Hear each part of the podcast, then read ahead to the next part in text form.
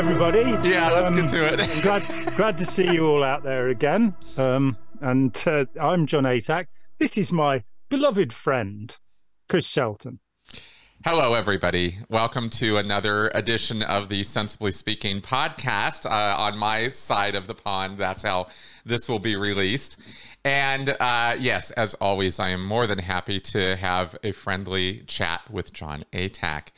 Uh, it seems to be uh, the most popular partnership on my on my channel uh, in the long in the long term, and I think. Uh, as I look back on it, I think um, our conversations are probably if I had to, stri- you know, if I had to get rid of everything, I think I'd probably save our our conversations because we've covered, we've touched on all the important points. Mm, of How incredibly kind.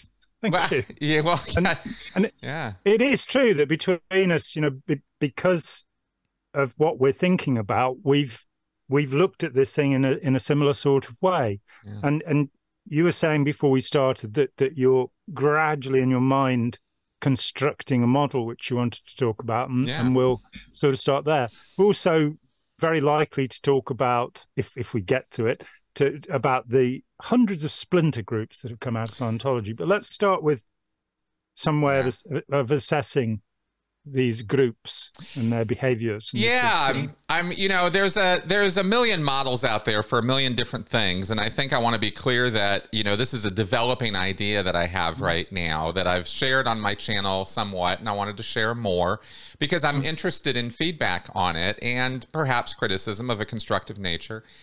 Um, this is something that's been forming for a very long time in my mind and has really started solidifying recently in enough in enough certainty that I feel like I can okay I'll, I'll I'll talk about this a little bit and it's not a cult model it's not a model like the like the bite model where we're trying to explain a control structure or framework right you have Lifton's eight points you have the bite model you've got you know about a million Cialdini. other yeah exactly Cialdini seven points, the vital. Yeah. influence exactly you've um you've got a lot of ways of looking at behavior and models are really only as useful as they serve us to kind of structure or categorize or break down information so they're, that we they're, can they're at the threshold of understanding. They're really the beginning of understanding. I mean, I too have spent time, as you know, developing a, a model of the human predator by looking at the various characteristics of sociopaths and psychopaths. And I'm using those terms in Robert Hare's um, definition because they're different. Uh, antisocial personalities and malignant narcissists, Fromm's model, which is the narcissistic personality disorder. And what I did was say, what's in common between these things? That's a human predator, not interested in diagnosing somebody. Right. If you see these characteristics in somebody around you, then be a little bit careful. You know, take a step back. And it's not a yeah, it's not a way of defining behavior and saying, well, he hasn't got point number seven, therefore he's all right. You know, it as with Hare and his psychopathy model, he now has the last 20 years, he's had this thing where if you score more than four and less than 30 on his psychopathy checklist revised, then you're a sociopath. If you score more than 30, up to the 40, which is the top, you're a psychopath. And looking at those characteristics, that there's an overlap between the sociopath and the narcissist. And one of the differences is risks that um, psychopaths don't care about taking risks themselves. In my experience of malignant narcissists, people like Hubbard, they like to make other people take risks and they are cowards themselves. big time But big time otherwise, you get most of the other characteristics. And the thing is, if somebody's mean and horrible to you, then, you know, go somewhere else, do something else. That'd be my advice. Very profound after 40 years of studying the subject. yeah exactly move on If somebody's horrid to you, leave them be. That's right. Just move on. That's right.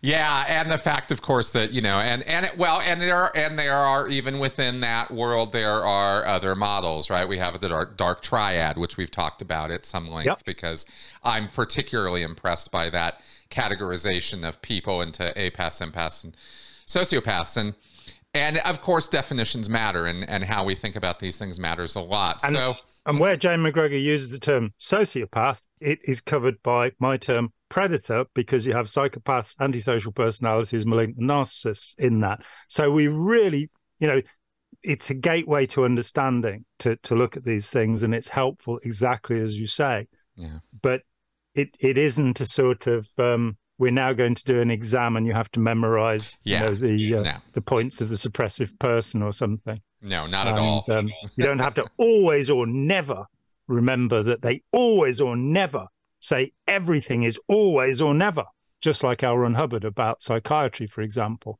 Oh, gosh, he was a suppressive person. Psychiatrists are always doing this. He Always. spoke in broad generalities. Oh, no. Yeah, something like um, that. Doesn't apply to him, of course. So let's let's hear what you've got. Okay, well, what I've um, yeah, what I what I what. I'm sort of thinking here, and this is nothing new. I mean, you and I have talked about some of this at length already. Um, you know, for a long time, let me just kind of lay it out, and then we can talk about it. I guess is you know, for a long time, I've been, um, you know, I got out of Scientology, and the number one question on my mind for a very long time was, what the hell happened to me? And that question I believe has now been answered. I, I don't have any more little little uncertainties or questions about what the hell happened to me as a Scientologist. That's been Hmm. I, st- I stepped in dog shit and now I have to wipe it off my shoe. exactly, and I've and I've and we've and in our talks and my talks with Rachel Bernstein and you know with with so many other people on my channel have kind of really broken that down really clear right you get predators and you get you know social pressures and you get this and you get that and that's and your happens you. empathy is is grabbed hold of and, and utilized for the bad of the cause. That's right. That's right. The whole weaponized empath thing made a lot of sense to me. Um, so that question then turned into another question. Um, and that was, um, well, and of course, part of that was, you know, and how do I make sure this never happens to me again? Well, that that's where things got tougher because that then led to, well, what is it that drives people? Why are people acting the way that they do? What mm-hmm. drives behavior? Why, you know, can you can you lay it can you break it down into a few things as to what's driving people to do what they do? And I believe the answer to that question is yes. And I'm hmm. and I'm sort of forwarding this idea of here's what I think makes people do what they do. And this goes beyond cult dynamics. This goes to any kind of behavior, really. The challenge is, you know, this is not studied. I don't have like research I can fall back on here. I have other people's theories I can fall back on for parts of this, and I'll mention those. but um, but there's still a lot. There would still be a lot of work to do to develop this into something that would be like a scientific framework. But right now, it's just it's just ideas. Um, so obviously, I you know really glommed onto and really really found affinity for critical thinking. I was really big on and still am big on critical thinking as a tool set or as a discipline, as I've put it, of disciplining your mind to think carefully and logically and, and rationally about problems that are presented to you or situations, right? Um, you know, you got to understand that there are there's fallacious thinking. There's ways we think that are ridden with errors and, and problems. And we naturally tend to do that. And the discipline of critical thinking is learning how to overcome that. It's a very good thing. It's not, though, as I think we've agreed, it is not the one stop shop for keeping yourself out of a cult or keeping yourself away from a predator or keeping yourself out of a bad situation. And there are reasons for that. Um, people can lie to you and deceive you, and critical thinking isn't necessarily going to be a lie detector. Um, and there are reasons we have to want to believe things. Yes. That's our contribution to that, right? Predators come along and lie to us, but we're also, you know, they happen. One of the tricks of the trade with predators is they lie to you about something you really kind of want to be true in the first place, you know, or can be made to. And that's not victim blaming. It's the it's the cleverness of the predator that they can tailor their approach to what you want. And hmm. here I'm getting into our emotional needs, right? Which which we've talked about. This is very very important. And this this was not something that I learned in studying coercive control. It was actually something that really opened up trying to do this goddamn tone scale video that I've been overpromising for years. And the reason it's taken years is because emotion is a deep topic and it's not something I hmm. wanted to give a surface veneer to. I wanted to go deep. I wanted to go, well, if Hubbard's wrong about emotions, why? Hmm. Why is he wrong? What's wrong with this? And he is wrong. He's completely wrong. But oh yeah, you know, yes. It, it, his, his attitude is the same always. It's a kind of Boy Scout manual Reader's Digest attitude where he's read something in a magazine and that's now the truth. Yeah. Because he's managed to change it a little bit so it fits in with his crazy view. I mean, he is so incredibly superficial. yes, You know, exactly. time and time again.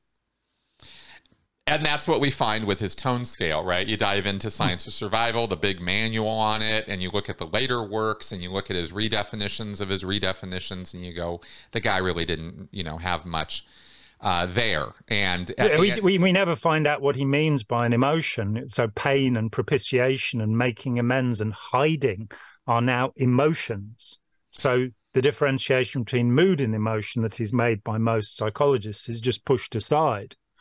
Um, so there is no depth. He just jumps in with one of those. Everybody knows this, so therefore. And as we know, Right. everybody knows is a broad generality. So he was oppressed. there is being the suppressive again.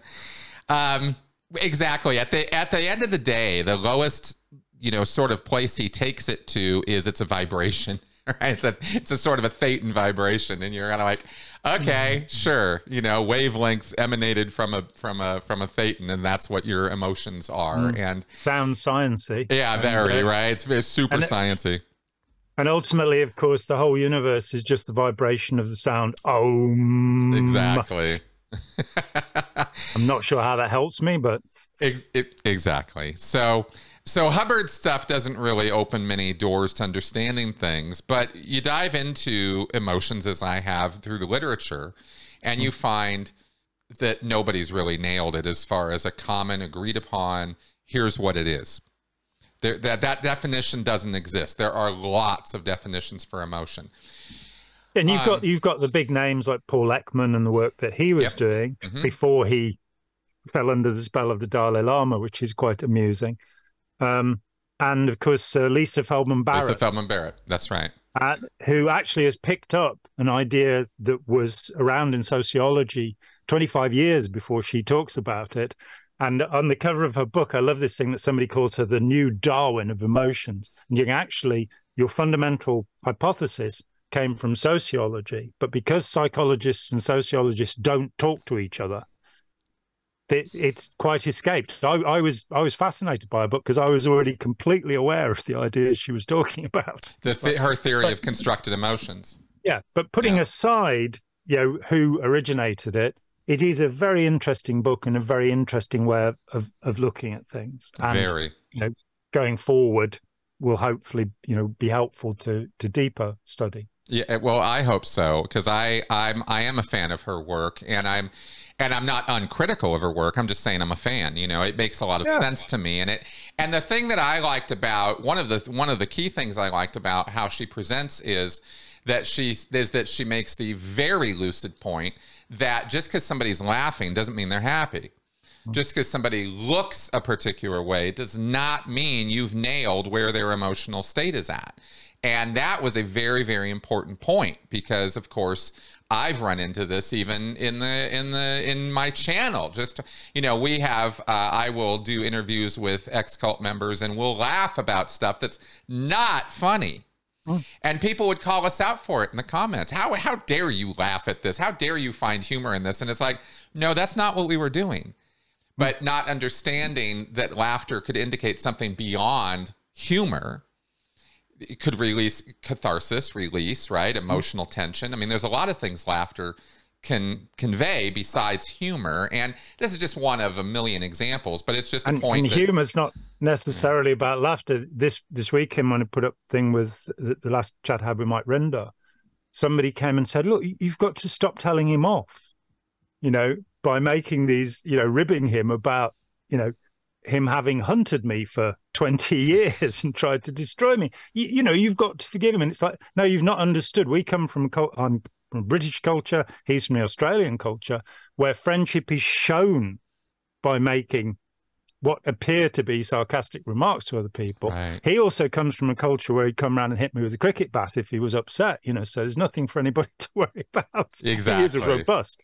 Exactly. To remind him of those things, we laugh about that because it's gone. And it is, you know, catharsis or, or, or showing that, that you have overcome something. It's not quite Hubbard's you come up the tone scale until you laugh about it. I was very shocked when Michael Langone, and I'm just named him, when Michael Langone said, who was the president or the head of the International Cultic Mhm. Studies Association until fairly recently. And he said at a, a dinner conversation that somebody's not healed until it doesn't bother them anymore what happened. And so I'm I'm kind of going, so the guy in the foxhole next to you, your your best friend, is shot dead. And there comes a time when that you don't feel anything about that. You have actually at that point become a psychopath. That that's the Hubbard idea that you'll no longer have feelings. You should always have feelings about the loss and trauma in your life, but it shouldn't overwhelm you. And right. you know, so for example, if I think about my mum, who I looked after in the last years of her life, and she lived to be 94, bless her. Um, of course, I'm sad that she's dead. You know, don't be ridiculous. But uh, it also will bring a wistful smile to me because I remember her when she was alive and, you know, the daft things that she did. So Right. those things you know but this idea that there's some catharsis that will release an emotion well the idea that that, that gallows humor you know the next time somebody uses the expression to you that you were pulling their leg ask them if they know what it means because as far as gallows humor goes pulling somebody's leg means when they're hanging pulling their leg to snap their neck you're pulling my leg aren't you Jon Wow. not. that's where it comes from Wow. Wow. That's interesting. I did not know that. But um, but again, yeah, absolutely. Right. So again, we can express, you know, these emotions in lots of different ways. Um, so so it's been years of study for me in the field of emotions. Uh, you know, diving deep as I could into the literature. We're not going to get this. into in the last 50,000 years. There have been no. God, no, no, no, no, no, no. okay, Um, the last 45,000 years, this is the first advance in the. no, we're not going to go there. Good. Uh, I don't think that's what I've got. Um, but but Thank here's God for that. here's here's what I'm thinking is um what this kind of led to was you know is you go okay there's all these emotions and emotional experiences and we're not even touching on you know half of that right now. Um but this led to emotional needs. And that's different from emotions. An emotional experience is something you're experiencing in a moment. It's ge- it's generally a reaction um, you know, bodily and psychologically to you know stimuli, right? We can we can psychologically define it that way. There's other ways of defining it, but um, but that's not actually what I'm talking about when I talk about emotional needs. Um, emotions are something we all experience 24 seven. There's there's no such thing as human beings who aren't experiencing emotions. That's just it, you know it's like saying there's human beings who don't eat. It just doesn't happen. Um, similarly, below all of this emotional experience or reaction comes our emotional needs. And this kind of this theory or this idea comes out of um, or or seems to be mostly traced back to Maslow's hierarchy of needs, this this idea of this pyramid and basic, you know, basic bodily, you know, survival raw stuff that's at the bottom of the pyramid and self-actualization is the top and you got levels in between where your needs have got to be fulfilled. That's Yeah. basically this idea, right? You have needs. If you're not eating, you're going to do whatever it's going to take for you to eat because you'll mm. die if you don't. Yeah, or Right. you'll die. Those are the choices. That's right. Eat, It's- eat the bloke next to you, or you'll be eaten. Exactly. And point, those yeah.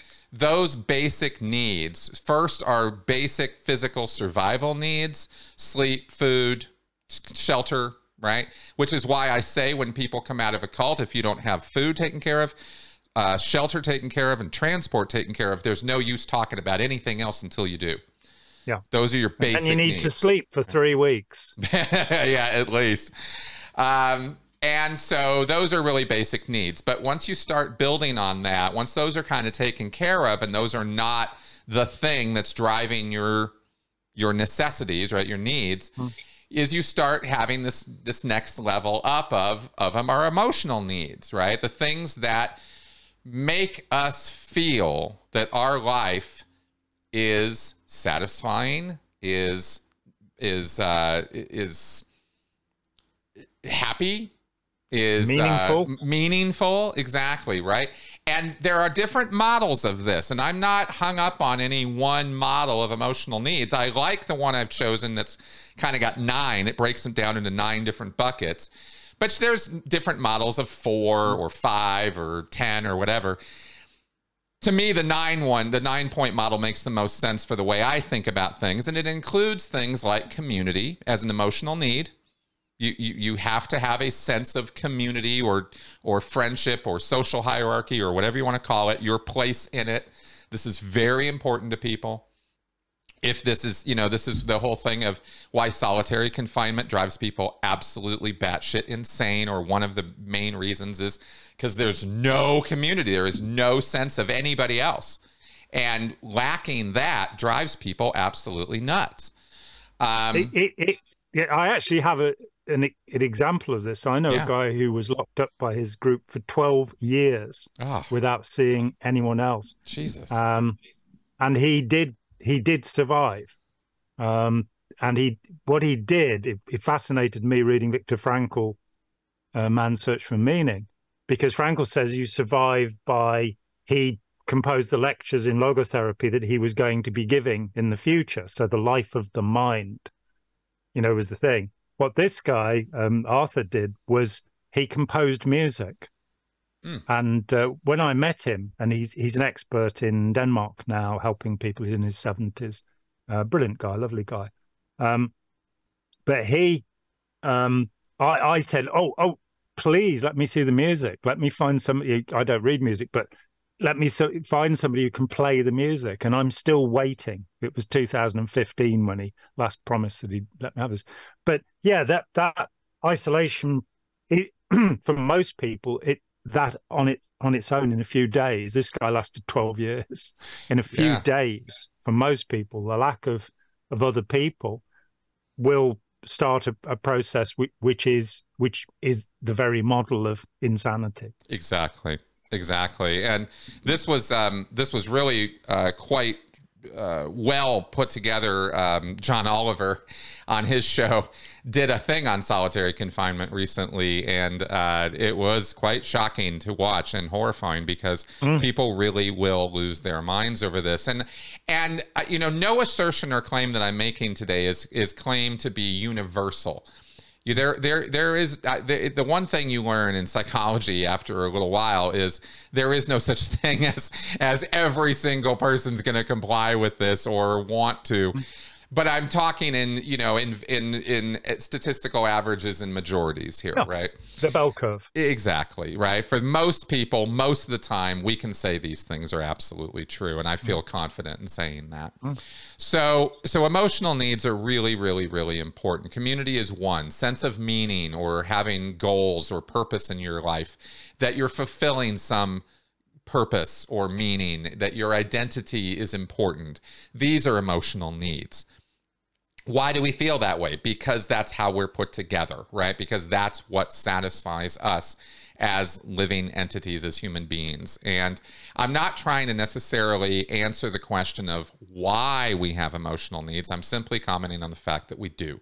It's an observable, empirical, obvious trait of every single human being. I really don't feel I'm out on a limb saying that.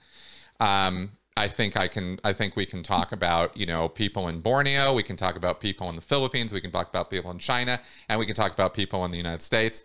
They all got emotional needs, and I think we can categorize them pretty simply these ways. I don't think this is a Western idea. No. So, um, so these emotional needs drive. I believe these emotional needs drive a tremendous amount of our behavior. I, you know, mm-hmm. it's, to me, this is sort of a three-dimensional model in my mind, and I don't quite have it all worked out yet in terms of what exactly it would look like to communicate best. But it, but in the in the picture, the emotional needs are kind of the engine that's driving this hmm. whereas facts, critical thinking, which I mentioned to, to start with, right? Reason, our ability to think in sequences, in cause effect, in like, okay, if I do this, this will happen. That's frontal lobe activity. That's very, very necessary for our survival. But all of those facts and all of those things that we come up with are subservient to the emotional needs and this has been something I think a theme you and I have talked about for years, right? People can look at a fact and deny its existence if it doesn't make them feel satisfied. If they, if it somehow runs up against their religious beliefs, their ideological mm-hmm. beliefs, their moral beliefs, then that fact can be rejected out of hand. Even if you stand and I've watched this happen, I know you have too, in person and on, you know, video where a person will be presented with factual information. Here is conclusive proof of it. And they just look at it and go, yeah, that's nice. Nope. Nope. I don't buy it. Hmm. And they don't buy it very simply because it violates some emotional need or the third thing I'm going to mention. Um, and, and that need must be fulfilled. And facts are secondary to that.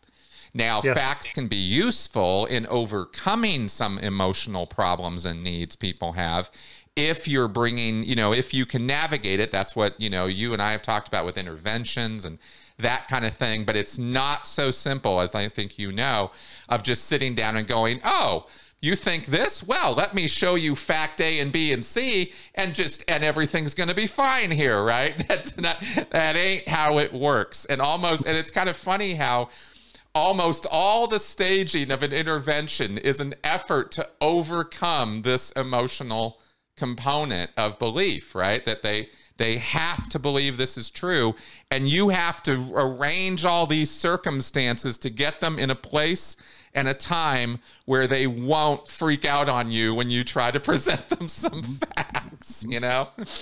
Yeah it's kind of the it's kind of the anatomy of what an intervention is you know? And so so this is powerful powerful stuff. So these emotional needs are kind of driving this right? In other words for a sense of community for a sense of identity i will invest you know tens hundreds of hours in research and study and looking. I will go down internet rabbit holes. This is what drives conspiracy thinking right? Mm-hmm. Ah I'm on to the secret path, right? And this is so emotionally satisfying, and down the rabbit hole we go. So, and, and let, let me interject to that yeah, point that, that, that this is very much the way that, that some of the great critical thinkers of all time have functioned. So, you know, in the, the most stellar example is Isaac Newton, mm. who's considered by many to be the father of modern science, and yet spent far less time in scientific work than he did in biblical exegesis and alchemy. Mm-hmm. This is not as well known, but the later part, most of his work was done in his 20s, uh, the optics and, and the inverse square law of, of gravity. He's in his 20s. Yeah. He spends the rest of his life consuming mercury and going progressively more mad and chasing after the idea that the Bible contains a code which will reveal the um, proportions of Solomon's temple, right. which we probably think never existed now. Uh, there's no architectural, there's no archaeological evidence for it. But and that would be, that would give you the, all the proportions of the universe. Right. So that that idea of, you know, if you then think of the contemporary conspiracy theorist, they've got hold of an idea. So he's gone, well, the Bible must contain this, and you're going, why? Why, Isaac? Why right. must it contain it? Because I feel certain that it does. That's right. Right there. And it, God and told me. And it, and it has to because I'm looking for this answer and the answer must be here. So I've just got to figure it out. And that and and to, you know, a lot of people's credit, that's what drove a lot of the enlightenment. you know, was trying to figure this whole thing out and make sense of God's plan and all of that. Um so it leads us up to Immanuel Kant, the, the last of the great Christian philosophers, who's trying to say there must be sense in this. And then you get Schopenhauer who's saying, no, there isn't. That's right. That's right. That, that, I might want to challenge that assumption, Mr. Mm. Kant. exactly. Um, because that is an interesting assumption, isn't it? that there must be sense in all of this. And and and when we get to critical thinking, that that that is a problem that we each of us have to resolve, which is what is the safe first premise that is absolutely guaranteed to be true from which I can think. I've had enough people over the years tell me that they had no beliefs because they're atheists. And so I say, so you believe there's no God, and that's how you define yourself. That's a belief. Mm-hmm. I'm an agnostic. It's a really safe place to be because I don't have to believe anything. Atheism necessitates a belief, a belief that something doesn't exist, which is, you know, as Richard Dawkins pointed out, is a kind of a strange place to start from. I would say that I, you know, I have come to conclusions about the world. And one of them is we and can understand things to the extent of human meaning. And human meaning is not all encompassing, nor will it ever be. And when you look at somebody like Boole, who tried to put uh, logic into thinking using mathematics, mm-hmm. which gave us computing, ultimately, mm-hmm. Boolean logic, but it does not work for human beings. You cannot reduce our thoughts to numerical values that can then be interrelated. That's um, right. And That's right. I accept that. And by accepting that, it means that I have a fundamental premise, which is I don't really know what's going on. exactly. And there are, I mean, after I left Scientology, I, I was kind of, well, we've got this true or false stuff going on.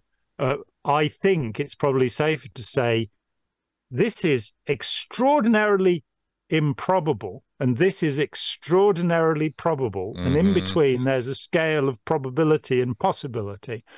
But that ultimately, when we say this is true and we work from a first premise, we are going to get into trouble pretty quickly. That's right. Because we're within the limits of human meaning. And if you sort of say, well, how about the universe has no purpose and it just happened? How about the universe is not trying to evolve so it can perceive itself through us as its sense organs, which is an amusing concept, but I don't see any proof of it. How about it's just happening and continuing to happen, and it'll keep on happening up until a certain point where it won't, maybe. And that's about what we know. And that obsessive drive, therefore, to comprehend everything, to fit everything into its little engineering box so that we know how it works, to reduce human beings to machines, will fail and does fail.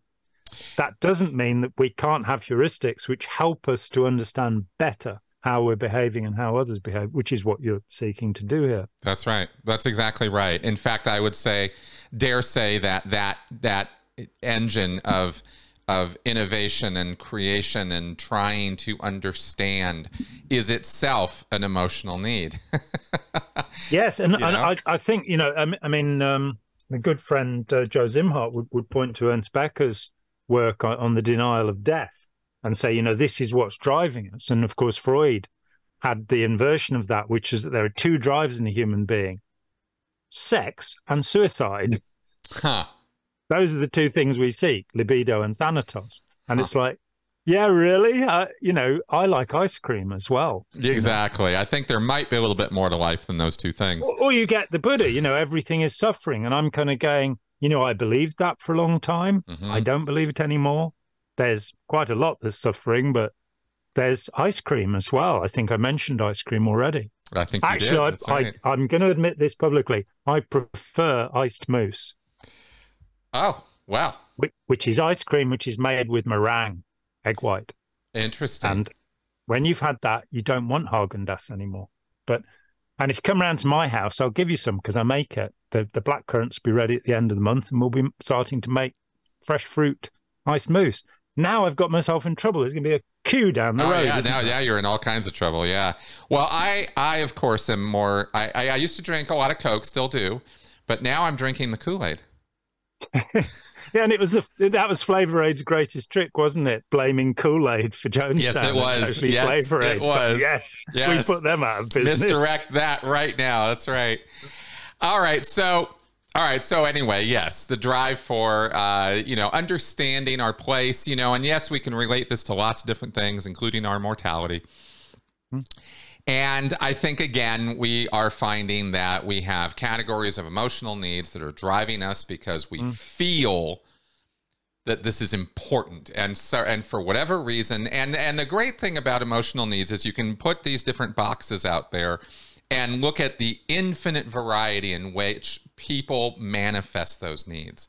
And this is where I think people get really confused because there is this infinite variety of, of, of how these needs are met, yet we can still categorize them in these boxes and go, well, cool, but existential meaning is a need. Now, there's a million books on existential meaning and how to find it and how to go about it and what it is but we can just look at it and go, there's a need. Community, social hierarchies, clubs, meetings, family. We I got a million variations, but community, there it is, right? Sex and drugs and rock and roll, as Ian Dury put it as well. there you go. So uh, my mind and body needs.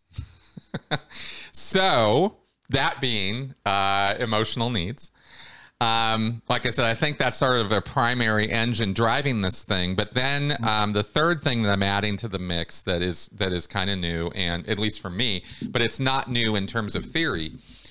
It's just for me, it, it's it's another, it's the third dimension of what's driving us. What what is it that that is not emotional needs and is not critical thinking or rationality or fact evidence based ideas what's this third thing? And that is our sense of morality.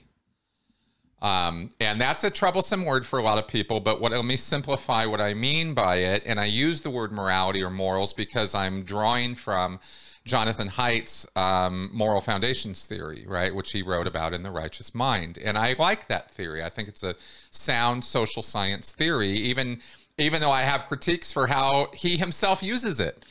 Um, but Jonathan Haidt he, specifically. He, he's a he's a Christian, isn't he? He is, and yeah. he has some pretty conservative leanings, even though he identifies leftist ideologically, and he's got some interesting interpretations and takes on it. And yeah, so I kind of separate that from his theory, as I think we should do.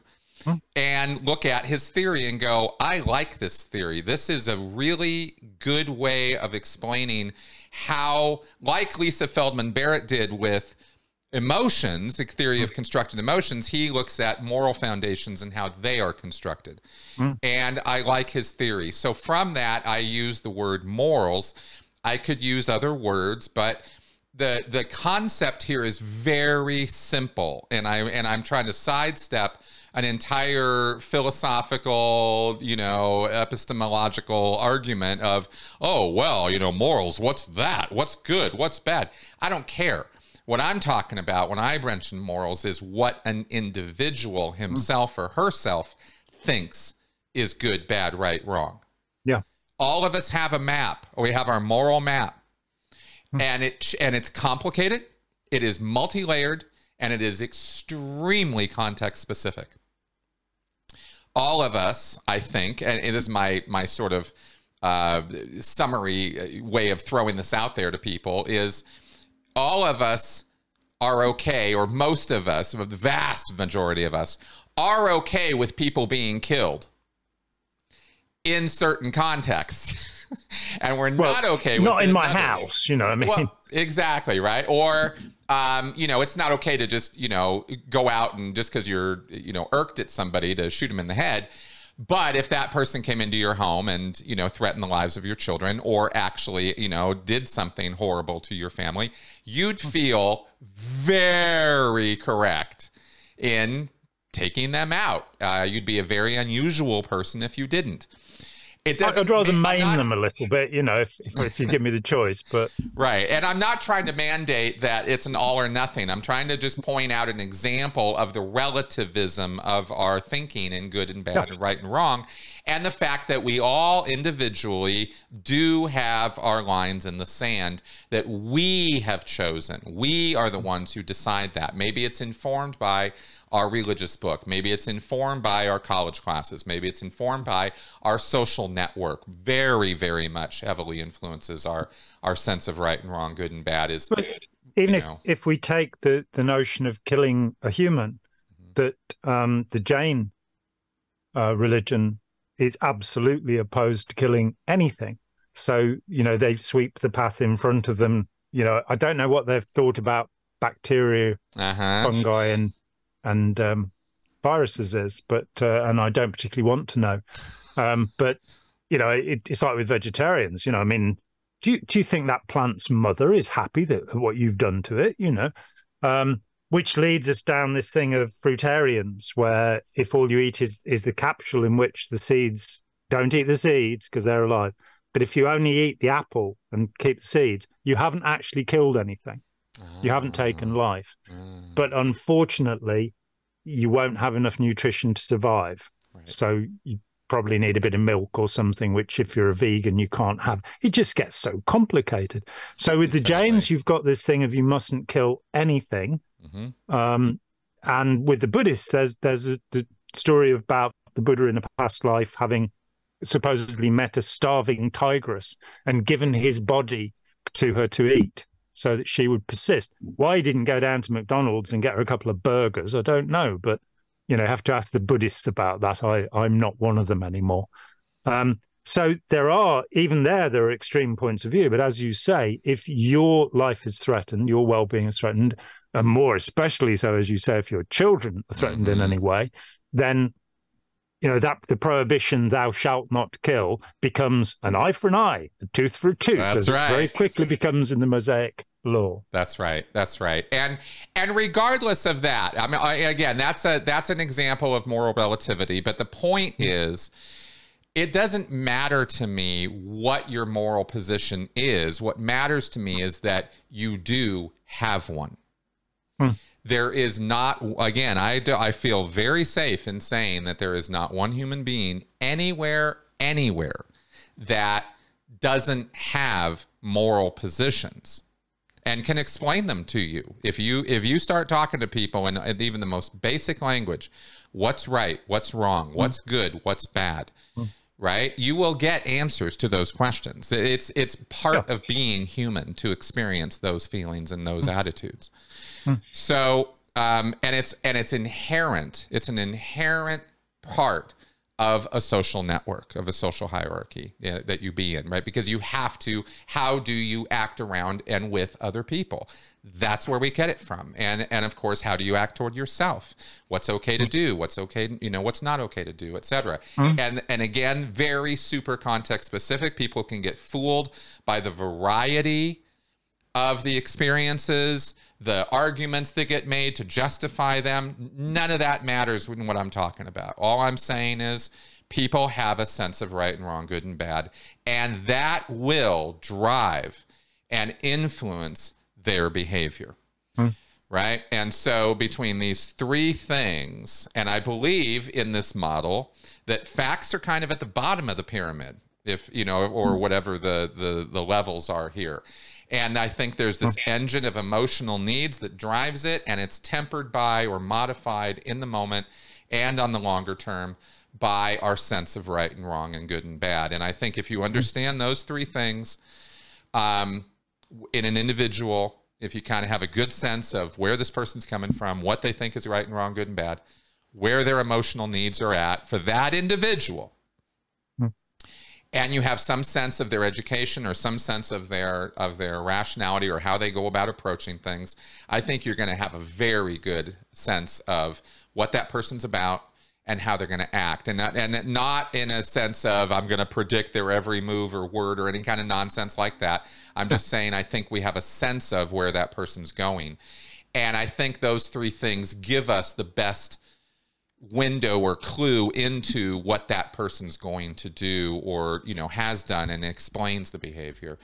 And mm-hmm. that's kind of it. Those are the three things. And i right now i hmm. kind of have it as this sort of three-dimensional model in my head of it's kind of a spectrum sort of thing. Again super context specific. Just because they believe that this is right in this context doesn't mean they do in this other context people are complicated and they're and they're affected by things differently. So i'm not trying to present this as some simpleton model of oh it's all so easily worked out. It's just i think these three spheres of activity or these three things about people are the things that drive their behavior. I really don't think there's a whole lot going on outside of these things. Yeah, and I, I tend to agree with you that the direct needs, you know, having moved beyond the you know the the needs to maintain homeostasis in the Yep. human body so Yep. that it we stay alive. That um, we know that, or, or it is strongly suggested that once a com- once an individual comes to a level where they have um, all of their physical needs are met, that they're earning enough money, that their happiness will no longer be dependent upon material goods. Right. So once you pass a level where you've got somewhere to live, you you've got clothes, you've you've got everything flowing through, then the anxieties and depression, which of course affect probably about a third of the people in the world, maybe more, uh, because they don't have enough. Once you've overcome those things, you're not by having a, a Andrew Tate um, set of Ferraris and Porsches, which seemed largely to have been leased. In fact, it wasn't that he'd earned that much money. Um, but you know, adding another Maserati is not, in fact, going to make you any happier Mhm. beyond the immediate moment. Yep. And so, that fundamental level in in Maslow's hierarchy of needs, um, as as you say, comes to our, what our emotional needs are. What is it that satisfies us? And the components with that within that, I see that that, that we seek newness, novelty. Mhm. Um, there was a, a, a mock German word about 20 years ago, Neugier, the the the absolute necessity of having something new, which I think Amazon has fulfilled for us all now. Yep. Um, the you know the wish list. I mean, what a great idea! I can have thousands of things I'll never be able to afford. That's right. That's right. And the, and the public can, you know, people can come and look at my wish list and buy me these things, and they're not doing, frankly, and that's a bad thing. But so that we want the the emotional, we want the emotion of, of that's called infatuation. That's our favorite. That the the falling in love with a, a, an idea, a person, a thing, um, a creature, uh, beauty. You know that you know, we want to have that buzz, that feeling. And the word itself contains everything we need to know infatuation, from fatuous to become silly. We want that kind of yes. childlike apprehension of the world. And I think that in terms of emotional needs, there's also maturity. Mhm. And, you know, the, the goal which very few human beings will ever reach, you know, in, in Buddhism and uh, other sects, um, in Hinduism, it's moksha, the liberation, the enlightenment, the illumination, the union with God, all of these ways of describing something, which, as far as I now believe, is maturity. The point where you're going, oh, it's all all right. I'm fine with it. yes. Not, uh, you know, I now have the wisdom and knowledge of the gods, which is the bullshit that, that we're being sold. Or, you know, I am a living Buddha. I am now Osho, Bhagwan, the supreme God, or, or, or what have you. But that point where you are, in fact, satisfied with being alive, where the, all of that, the angst of your teens is finally, and living in a society that wants to keep everybody in their teens because advertising doesn't work on grown-ups. You know? so you've got to keep them down in a place where the infatuation can be triggered and, and where those emotional needs can be pandered to. So I think there's an important point in maturity, which is understanding your own emotional needs. Uh, it- And that- yes. Yes. That doesn't mean having a psychotherapist tell you what you ought to think or No. You know following any model. It means coming back home to yourself and saying, what do I actually want and which parts of it am I getting? And how could I satisfy those things? And as you say, I do think you, you know we can make a variety of models and the idea of uh, community society that and that you have that spectrum there that the psychopath doesn't need community because the psychopath cannot experience community. There, there, there's me and there's the rest of you, right? Yeah. So, and um, I satisfying my desires is all that matters. That's the the psychopath position, which is at one end of the spectrum. The other end of the spectrum, you, you have I, I can't remember his name, the Harvard expert on on narcissists, he calls them echoists. And I mm. absolutely disagree with, as you know, with almost everything that's said about narcissism because it's the wrong word. But at the other end of his spectrum, he has healthy narcissism in the middle, narcissism at one extent, extreme, and, and echoism at the other. An echoist is somebody who doesn't want you to pay any attention to them. They don't want you to say happy birthday. They don't want to be pointed to at all. And that's to me at the opposite end from the psychopath, where you've got somebody um, whose emotional need is to be left alone. Hmm. Whereas with the psychopath, the emotional need is, I don't care about you. you you've, you know, I, I'm here to exploit you. I met this. I, I, this this guy spent two years getting to know me. Lovely guy, and he, he was at university here in Nottingham, and he was one of my nephew's friends, and, and we spent a fair amount of time together. And at the end of two years, he wrote me this letter, and he said that for two years he'd try, been trying to trick me into doing something horrid, and I don't really know what he was talking about because I'm not very observant. And it all unpacked that that he'd grown up in a family where his father was violent to his mother, but he blamed his mother because she would just keep egging the man on, knowing he was going to hit her. You know, mm. so they'd got this destructive codependency going on. Mm-hmm. And his mother had told him, nobody ever does anything except for themselves. And so he spent two years, and you know, I'm sure if he'd looked in the right places, he would have found what he was looking for, but he he didn't trying to get me to do something that would be selfish and mean and you know and as i say he just wasn't looking hard enough because i'm probably as selfish as anybody else really mm-hmm. but it, this idea of a world where people only do that which satisfies themselves and do not care what other people feel that's the, the world of the 2% that's the world of the psychopaths the rest of us actually do care what other people feel and that sense of fulfilling our emotional needs. I mean, I've said often enough before that I think that there's pleasure, and I think we we we should inc- include pleasure in our lives. We, mm-hmm. you know, there should be the reward of well, chocolate. You know, let's face it, and um, you know, nice things, but that that will not be satisfying, and that that that pursuing pleasure for ourselves will lead possibly and probably to debauchery. Um, well, often. something I've never been able to afford, frankly. Yeah, no. uh, or or or to collapse, you know, that because it's not satisfying. And then you have happiness, which, which, which for me very much derives from the sense that you've contributed something, the sense you've done something, the sense that somebody else has benefited from what you've done. So you cook a good meal and people enjoy it. Right. You know, um, you you know, I keep saying it, but you know, one of the nicest things that's ever happened to me, and I said this at Toronto, it goes back that far, in 2015, that I had a letter from a woman who said, "You probably won't remember me," and she's right, I don't. Right. The, you know, the flow of people has been so vast and immense, and my memory is so poor. I have no idea. She said, "We met 15 years ago, and I spent the afternoon with you." And I just want you to know that that was the turning point in my life. That every Scientology had messed everything up. And from there, I am happily married. I have children and I have a career. And that transformation occurred at that moment.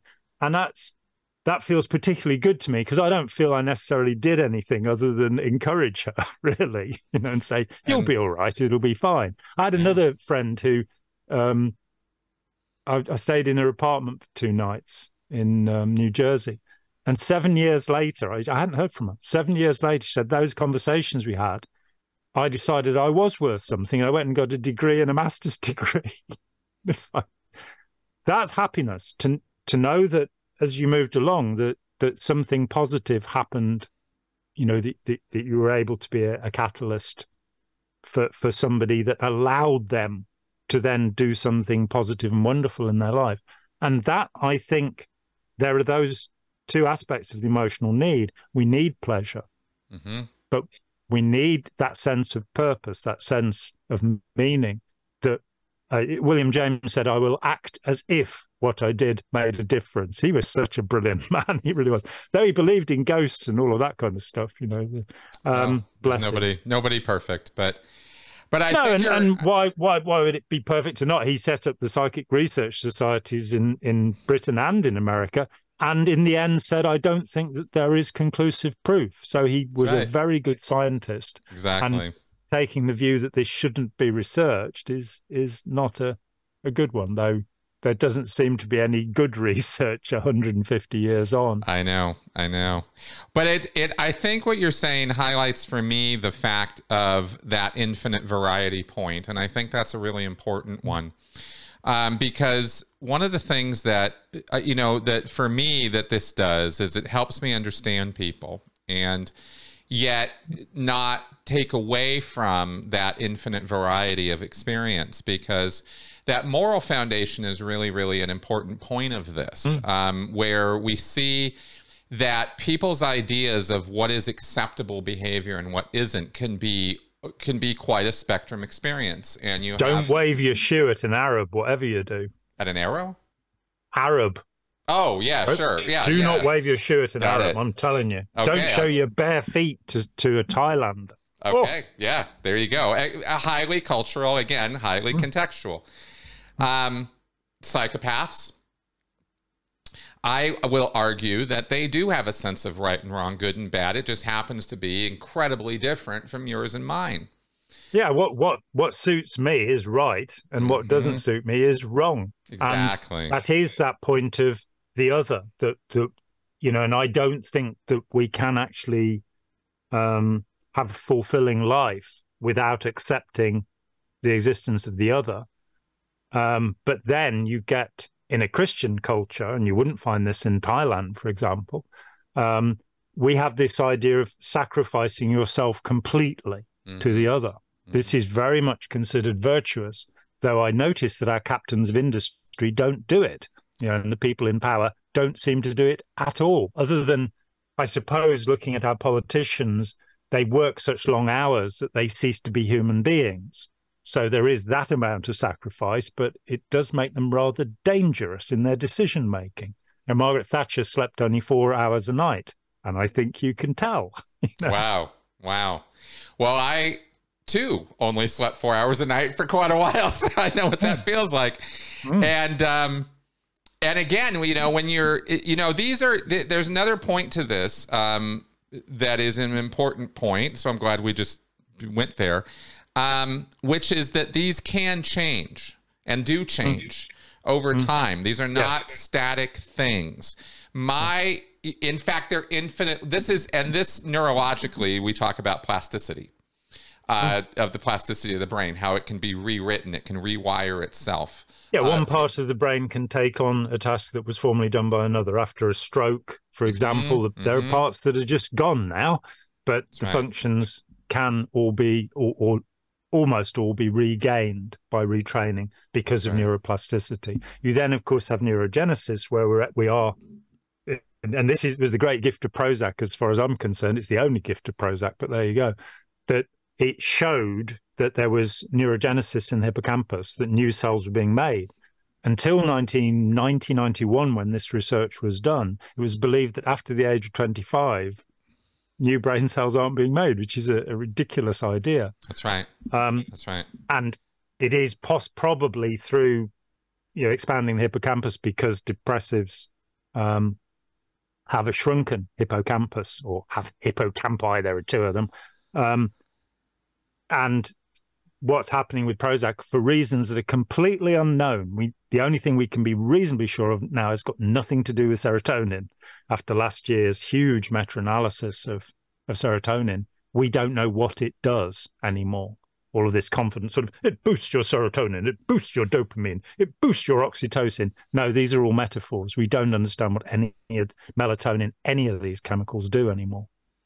And that's a good place to start investigating and finding out what they actually do and come away from our simplistic metaphors that sound to make us sound really clever because we've used you know neurological terms to sure explain things. Well, I, there is neuroplasticity is a very important concept. On you know, I'm not criticizing use of that. It, Yeah. It's extremely important. We change, and the um, what's the New Zealand study where they took a thousand kids born in 72, 73, was it, and they followed them through life, and it's actually shown that all of our presumptions were wrong. That people change incredibly through a lifetime. Jung's idea that you know personality is fixed at birth yeah. um, you know, as Fromm says, temperament perhaps, but character not. So you have a temperament, but you will develop a character, and that's up to you. That's not up to um, nature or nurture. It always bothered me as a kid. Why have we just got these two things? Can't I make any decisions? You know, can't I change things by being rational about stuff? And and apparently not. But Well, that, that's you know, we can grow up we can mature the other thing they found in that they found so far in that study because of course it's still going 50 years later is that the psychiatric designations given to these people also changed. Mhm. so that you know you're a schizophrenic. Not necessarily. You might just be a schizophrenic for this period of time and now we're going to say you've got bipolar instead or you know you've got something else. So and that's really exciting that's really positive news because it means we can take responsibility we can help people to change and we can ourselves change and we will whether we like it or not exactly. i personally intend to become entirely cynical that's my goal Well, it's uh, the one constant is change, right?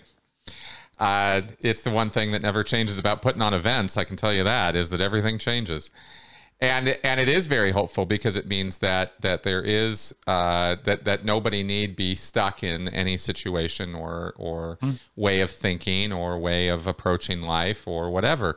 Uh, nor do they need to be stuck in, you know, their mental health status or diagnosis. These things can be changed.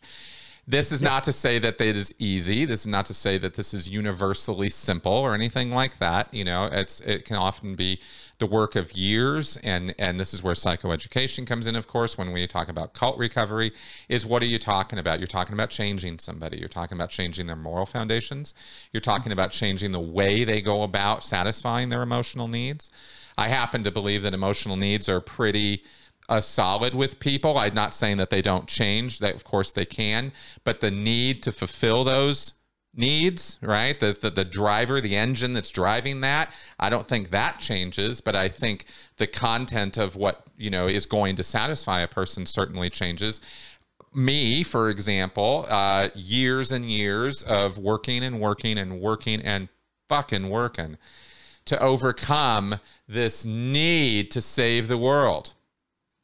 You know, it was a need, man. It was not an option. It was this has to get done.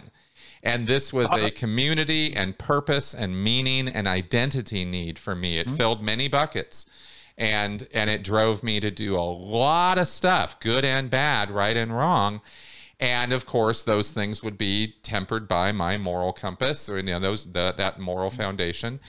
And when I was in Scientology, those moral foundations were very, very focused around the good of Scientology. And if it was good for Scientology, it was good. Period.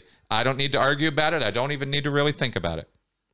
I, mean, I suspect that I'm still suffering from this disorder. that um, I, you know, I, I now recognize I have the empathy disorder, Mm, the knee jerk need to help people. mhm. Not always, but in too many situations. Yes, I have taken a homeless person into my home and had him live here for 11 months, you know, and um, Mm. couldn't get rid of him. Um, but, uh, ugh. and the sense in that is always I'm not kind enough. Mhm. I'm, you know, I'm not giving enough. There's always that that sense.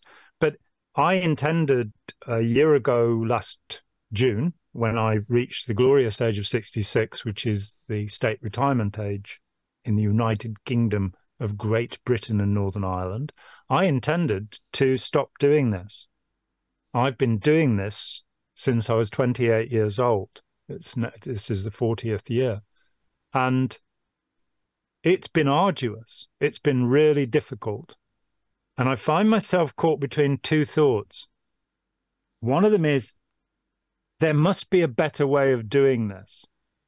Looking at our society and the authoritarian mess that we are in, you know, we yeah. pretend democracy, but we actually uh, elect malignant human beings because they look pretty or they they sound confident and they then mess things up royally they are the often the least competent people among us who get to have power mm-hmm. and that bothers me so at the other end of that is this must be like you know when i first picked up the rubik's cube you know, back in 1979 or whenever it was. And I went, I'm not going to look at a book. I'm not going to have anybody tell me. It took me eight months to yes. get right there. I was still, there's still two moves on it that confuse me that I'm not totally sure about. But it's like a Rubik's Cube, and it appeals to me in that way that there are problems in society which I now boil down to authoritarianism. The idea that some people have that they are divine and should be obeyed, because of their genius, which is never true. Mm-hmm. And the idea that the majority of people, and Jane McGregor in her sociopath, empath, um, apath seat model, um, she puts forward this idea that that there are the majority of people, about sixty percent of people, are followers. They're mm-hmm. people who will I'm not bright enough to make my mind up. And, oh, he's got a really nice suit, so he must know what to do.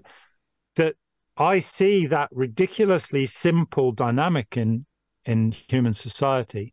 And then I think about this documentary that I saw. And my wife actually said the other day, you really must put this on record, this thought.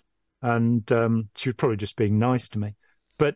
I saw this documentary. I was, I don't know, about 20 years old. I was in Scientology already by this time. Just a little afternoon TV documentary about a Japanese artist, a sumi painter, a guy who paints little birds and twigs and flowers and things. And he was about 80 years old and he lived in this tiny little hut. It had got one little room that was just big enough for his cot to sleep in. And then he'd got a, a little place where he could sit, which just had a roof over it where he could paint. That was it and it, his robe, you know, kind of very monastic, really. And he said, Well, I, I, wake up when I feel like it. And then I, 80 years old, I wander through the bamboo. I live in the bamboo forest and I listen to the bamboo.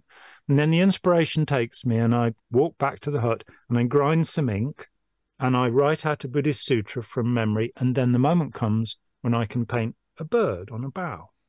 And then the feeling will go. And then I go to sleep.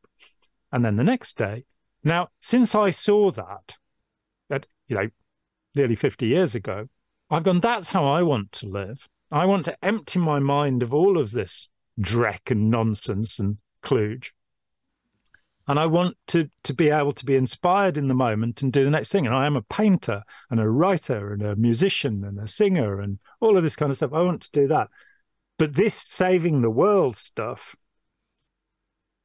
you know, and I know I can't do it and I know it can't be done, but I don't see enough people trying to do it. So it it's how do we get rid of the desperate obsession to do it? Right. And, you know, I I don't know. You see, any day this channel could go blank because I could kind of go, oh, I found the bamboo forest. Thank you very much. You know. Mm-hmm. So I, I think, you know, that it's an aside, but I think it's a relevant one that that I still feel that I am driven. I mean, there's a distinction mm-hmm. that's made between um, Confucians and Taoists, and the idea is that the Taoist um, Alan Watts, at the end of his life, renounced Zen Buddhism, having infected the Western world with it. Thank you so much. Through the evil Daisetsu Suzuki. We won't get into that, but he really was an evil human being. Um, and Watts says, oh, it was actually the Taoist idea that that I liked. So he, he, in um, the last of his book, Tao, that book's Tao the Watercourse Way, he says, um, having realized this, the end of his life, that if a Zen monk is told to meditate by his master, then he meditates. If a Taoist is told to meditate by his master, then he meditates if he feels like it. So that's so the idea is with Confucians, they say of Confucius, if the if the mat was not straight, the master would not sit. Whereas Taoists, like, who cares which way the mat's pointing? I have always wanted to be a Taoist. Right. And I've indeed translated character by character over years, the Tao Te Ching, and read 50, 60 versions of the Tao Te Ching, 50 commentaries, got my head really into that thinking. And I would love to be that, but I am a Confucian. That's my temperament. This stuff is not in the right place. I want to systematize and I want to, that's my one of my emotional needs. That's right. That there be order, things. And to be in a world where it is so bleeding obvious that authoritarianism is what's wrong. Bullies, bosses, you know, it's not about hierarchy, that's not wrong. It's not about status, it's not about people having rank. It's about people having authority based upon their own say so, based upon somebody telling you, you know, I'm the boss and you've got to do this. Mm-hmm. And the mm-hmm. rest of us become slaves to that idea. And getting people to be willing to make decisions. There's, you know, here's the fulfillment of, here's a morality, here are your emotional needs, and here's how to think about it, which is, can I grow up? Can I become responsible? Can I be helpful to the world? Can I make the world a better place by contributing something to it? Can I be a, a golden thread in the tapestry of humanity? Rather than can I be a selfish monster who's got a new pair of Levi's and wears Adidas trainers and you know has a Porsche and that that our society is pointed at the wrong thing. That all seems rather obvious, but there don't seem to be that many people saying it. And our society, our educational system is still positively Victorian in its attitude towards children and what we should be doing. We don't hit them anymore, which is rather good.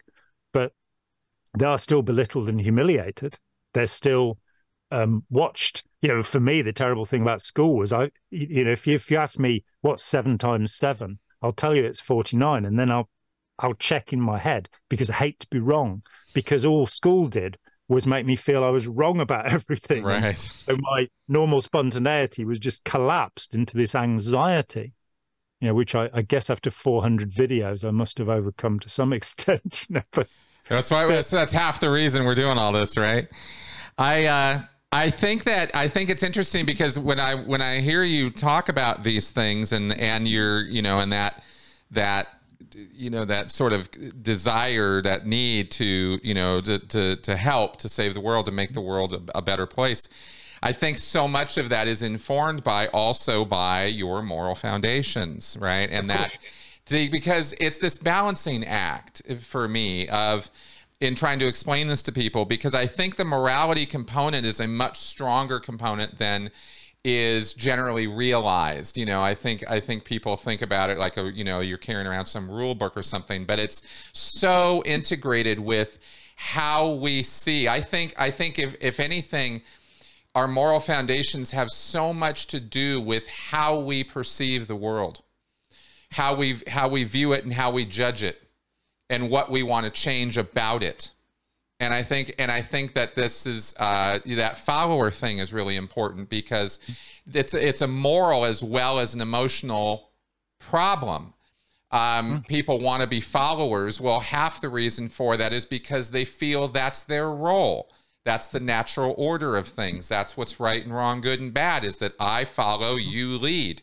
Their father did that. Their pastor did that. Their teacher did that you know, various people in their lives have fulfilled this role that to them is completely organic and natural and how things should be. And they look at you and think, you're some upstart. You're so who to, who put you in charge? Who told you your morals were the ones I need to live by? You know, if they could articulate an argument against you, they'd be like, "No, I'm this is how it's supposed to be." He says, "I do." And they mm-hmm. feel just as strongly from a moral place and this is so fa- this is what I, this is the stuff i just i just find this fa- infinitely fascinating is mm-hmm. is that they will commit to that position that point of view and consider that is the natural order of things and it's you do-gooders out there who are messing up the mix and and this is a moral this is of course the perfect place for the fertile soil of authoritarianism to grow because half the assumption is you need a leader and you know and you and i are kind of like well sometimes you know? yeah in, in certain situations and and i mean I, i've been absolutely fascinated by um, a netflix series called chef's table Mm. and um, they've basically gone all over the world and done these beautiful vignettes, these lovely short stories about a particular chef, and you'll find, Mm. you know, just amazing, heart wrenching stories, wonderful romances, every one of them beautifully shot. And these are people who are regarded as the some of the world's greatest chefs, and you Mm. see that they're also therefore among the world's greatest artists. I Mhm. mean, um, for example, the one about Al- Albert Adria, whose brother Ferran Adria is usually called the greatest chef in the world. You know that one person has, has arrived at this point. They had a restaurant in Barcelona for more than twenty years called El Bulli, B U L L I, Bulli. Um, and out comes Albert, his little brother, and he says, "I'm sick and tired of it saying Ferran Adria and his brother."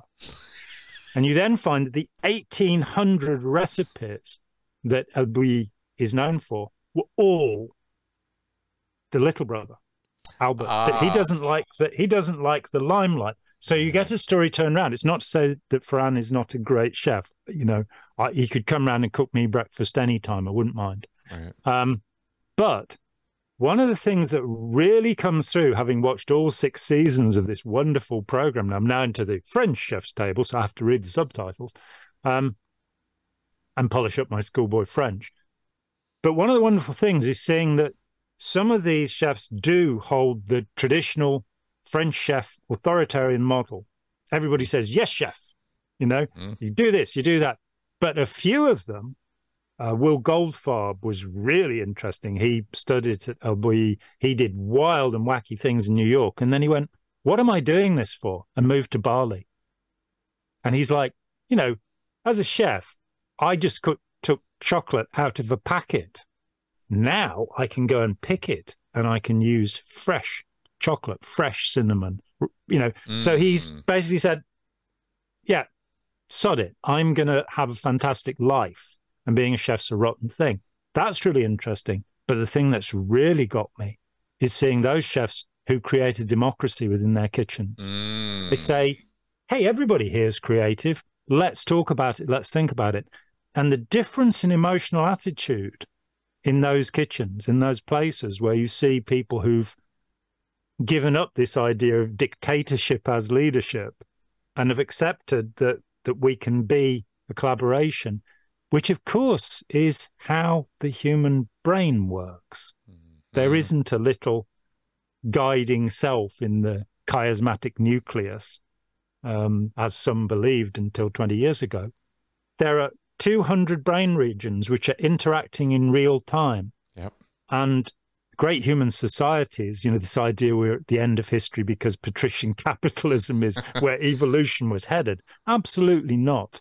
Right. Um, Graeber and Wengrow, uh, The Dawn of Everything, most important book I've read in the last 10 years because it just blows apart those ideas of progress and says there have been so many different human societies that were immensely successful and we should be learning from them and we're not because Mm. they've been pushed into the shadows mentioned the enlightenment earlier yeah. the Enlightenment appears to have come out of the Algonquin peoples of of the Americas. That Rousseau actually was tutored with ideas from a man called Kandiaronk, and he is a historical figure, and you can trace this incredible influence. That when the filthy, dirty, loathsome Europeans arrived on the east coast of the Americas, the Algonquin looked at them and went, "Oh my, you, oh no." and that they had this one major idea that was difficult to them within Algonquin society. The people of your tribe are beloved, and you do everything good for them. Whereas Europeans were always fighting with each other, always squabbling with each other, and that was the foundational idea of the perfect society that Rousseau came, you know, Hmm. noble savage. What you haven't got written into that is, of course, if you're a member of another tribe, we will quite happily torture you to death. Uh, slowly. yeah, I, I, I do have a little bit of a problem with the with with the the idea they were perfect people over here and, No. and horrible it's, it's an people absolute over it's an absolute nonsense and rousseau had no experience of it and this is a man who abandoned his own children to an orphanage before we we put him on any platform right. um, but he he kickstarts the enlightenment but he kickstarts it from another culture, and those other cultures are there, and we can function. You know, my talk this week with with my dear friend Ira Chaleff. Mm-hmm. Um, we go back to 1977. That's mm. how long we've known each other. Mm. Who's done this incredible work um, with courageous followership? Yep. And he's looking at his next book, and uh, he was sort of saying, well, you know, power tends to corrupt, and we have to have something that deals with that corruption. And I'm sort of going, I don't think it has to. I think we could grow up. I think human beings are, are capable of being decent. I just think there's not been a lot of it so far. And our systems need to be fine tuned. And Ira's done more about that than anybody else alive, I think, with intelligent disobedience and courageous followership. Mm-hmm. He's given ideas to the world, which are now being used by the US military, for example. Um, these ideas have been taken on. Uh, the European Council have accepted his ideas. Sandhurst, the military academy here, gave him an award. He's a, a fellow at Cambridge University, a traveling fellow because of his achievement, quite rightly. And these ideas, as they seep into the world, pull away the authoritarianism, which is the kind of childhood of humanity.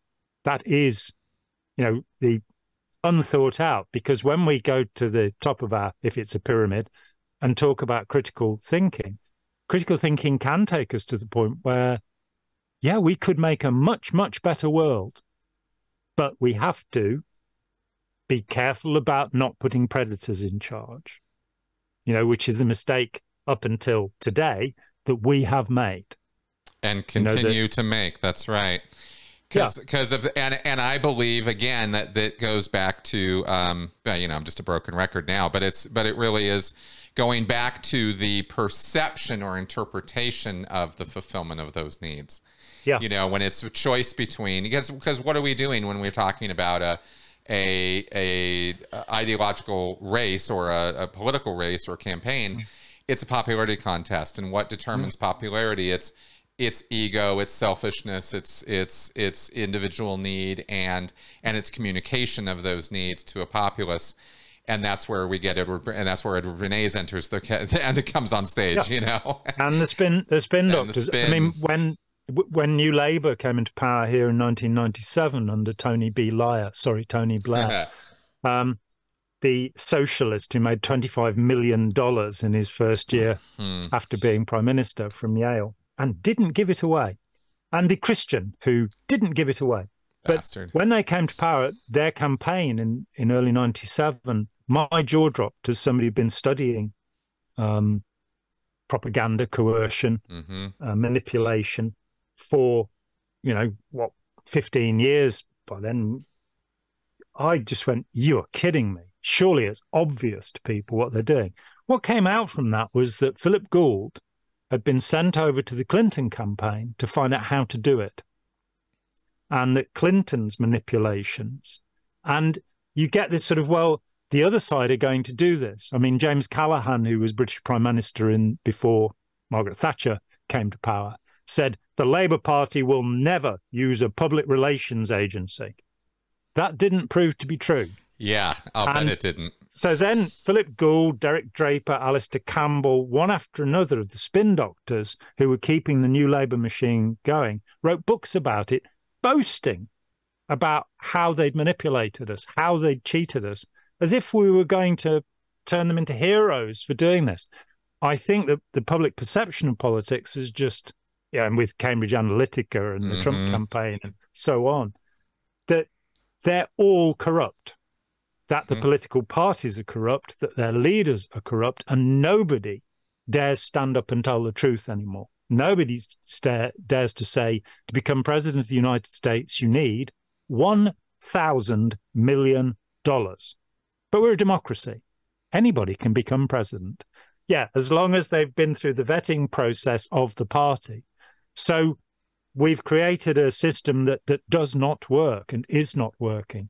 What we do next is another matter, and we'll probably resolve that in our next conversation. Yeah, exactly. I was to say, yeah, it's a, it's a, it just goes layer upon layer upon layer on this stuff because you know, I'm talking about individual behavior, of course, you know, in putting this little model together. And mm. and there are lots of unanswered questions for me still in terms of moving this out to a sociological model or looking at this from a group perspective.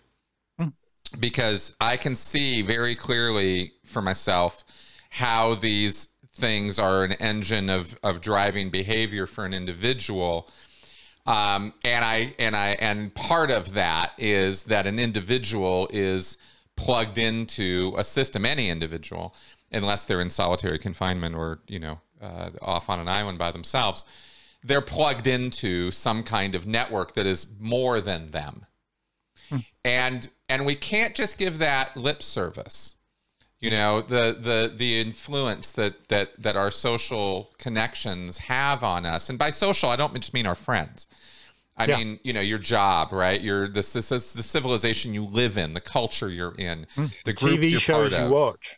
Yeah. The tv shows you watch. Exactly right? What you find entertaining what you find not entertaining. Mm. what you will avoid says as much about you as what you like.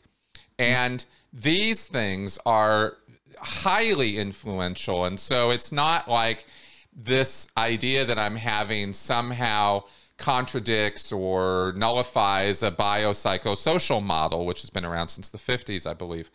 And that's also an important way of understanding our psychology and our and and how we operate. So I'm so I'm offering this kind of thinking, what I'm putting together here, in in an effort to try to answer the question, you know, why the hell that guy do that?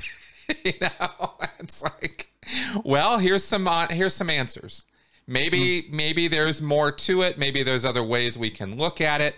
This like emotion, you know, you can look at it psychologically, you can look at it sociologically, you can look at it neurologically, and you will have different interpretations of the exact same phenomena at it, you know, from these different perspectives. And so I hmm. think I think similarly you know there's different ways of looking at behavior but i think i'm i think i i like what i've put together and i and i wanted to share that today and and yeah it's good. get your feedback but, and let, let's say that that with emotions that that there's a differentiation which, which lisa uh, feldman barrett among others makes yeah which is there are things that you feel that are physical.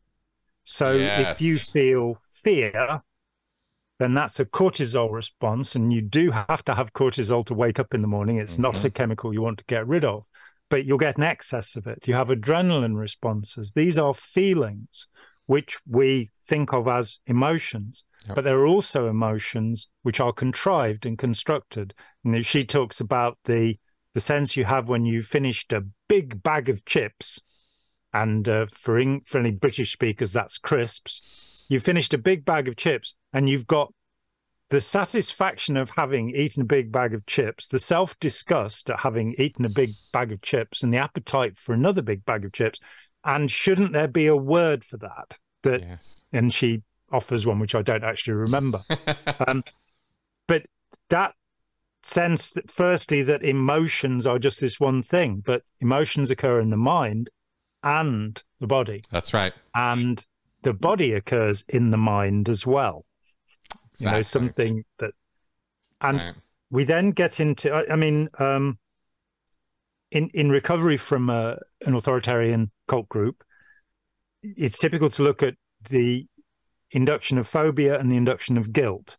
I long ago added the induction of aversion, that a very strong way of controlling people. So the way that the Nazis controlled the German population was by telling them that the Jews are all infested with lice which carried disease. Mm-hmm. This seems mm-hmm. to have been ra- largely forgotten in in modern times, but there was this actual aversion, physical disgust yes. that was being sold. These people are all smelly. They're all this, that, or the other.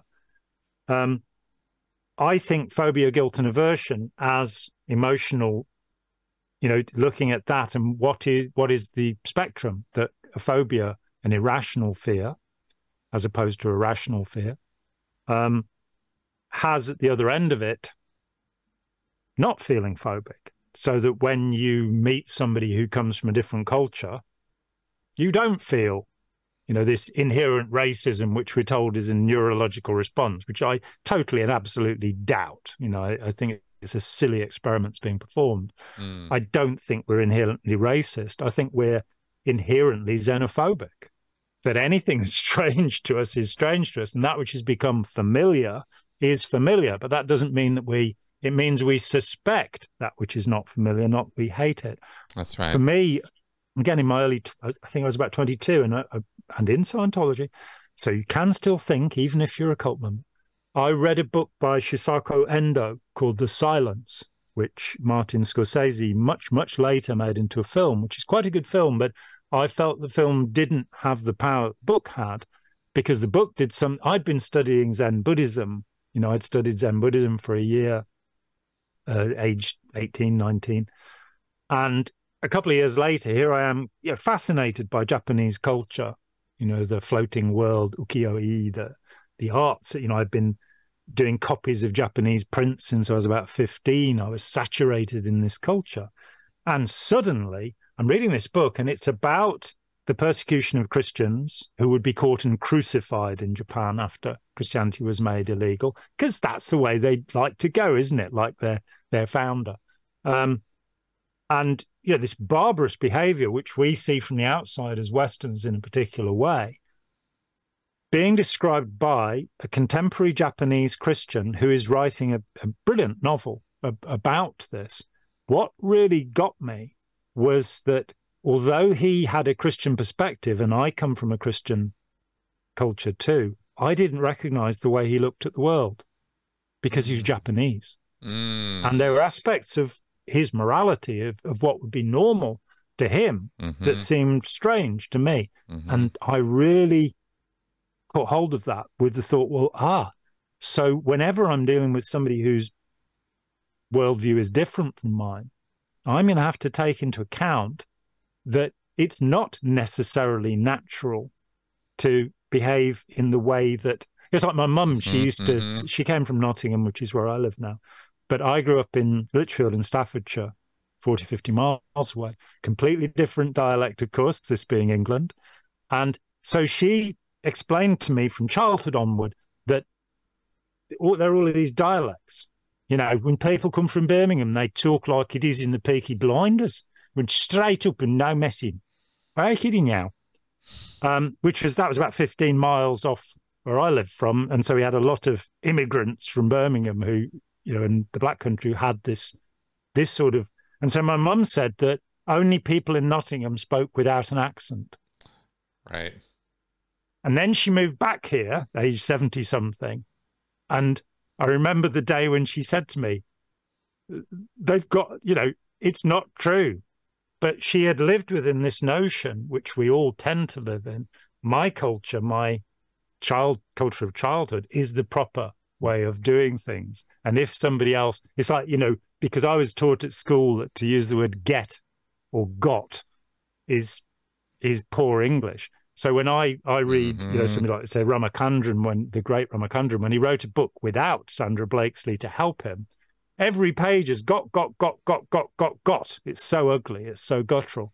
My wife, who is a teacher and you know um, a linguist and all of this, thinks it's funny that I have this obsession.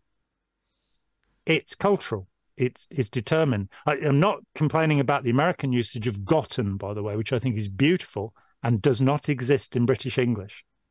Interesting. I have gotten wise to that idea. Yes, I Yeah. have. Yes, exactly. I've gotten used to your ways, Jon. yeah, you will do gradually. And the person who who must be named in this discussion, the other person is Erving Goffman, um, among the sociologists. And you know, uh, I um, one of my dear friends, Bob Penny, who was the guy that set up the computers for FactNet to publish Mm. Margery Wakefield's books. He was such a pioneer. This guy. Um, nobody had done the complex programming that he did to create FactNet, the Fight Against Coercive Tactics Network, which I had the privilege of. You know, I was the president there for a year of a of a non-profit. I didn't really do anything. Lawrence Wollersheim was the public face, and Bob was the engine room. Bob was doing all this stuff. Bob spent nine years studying sociology at university, and then decided to become a car mechanic, and joined Scientology. Wow. And he said that of his nine years studying sociology, the one thing that was really valuable was the work of Erving Goffman.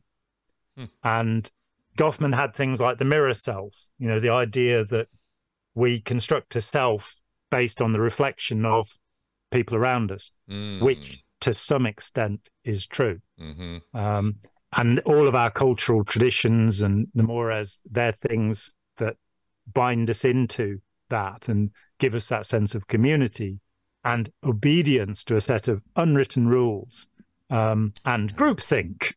Um, right. See, and, and- that's and that's where and that's one of the reasons I'm I'm I'm talking about my ideas today and and and, and have been talking to people about them is because I suspect that I am bumping up against work that's already been done or has been done similarly. And what you just described sounds like some of that you know because I, hmm. I alluded earlier to this business of where do i end and you begin and this kind of thing and the influences we have on one another. And and surely that i i know i'm not you know an original thinker in that. I know other people have have plowed that territory.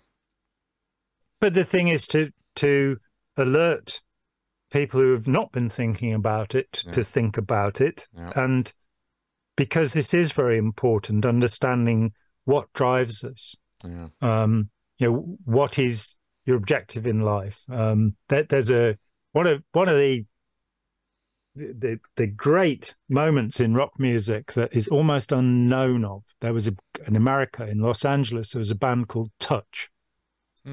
And um, they produced one album and disappeared. Don Gallucci, who founded it, was with the Kingsmen, the age of fifteen, and had a hit with Louis Louis or Louis Mm. Louis, as it was called when the Kinks released it here. Couldn't go on tour because he was too young. He goes down, he has this, makes this incredible band. They can't tour the material because it's too complicated to record. Jimi Hendrix wanders into the sessions, and when they say we haven't got enough money to finish, he says, I will bankroll you. Uh, Mick Jagger walks through the sessions and gets their engineer, who makes Beggars Banquet, the first properly recorded Rolling Stones album. Led Zeppelin go to the studio and record Led Zeppelin 2 there to get the sound. So they were, uh, Jon Anderson of Yes said, Yes, change, change direction for the Yes album because they heard this album.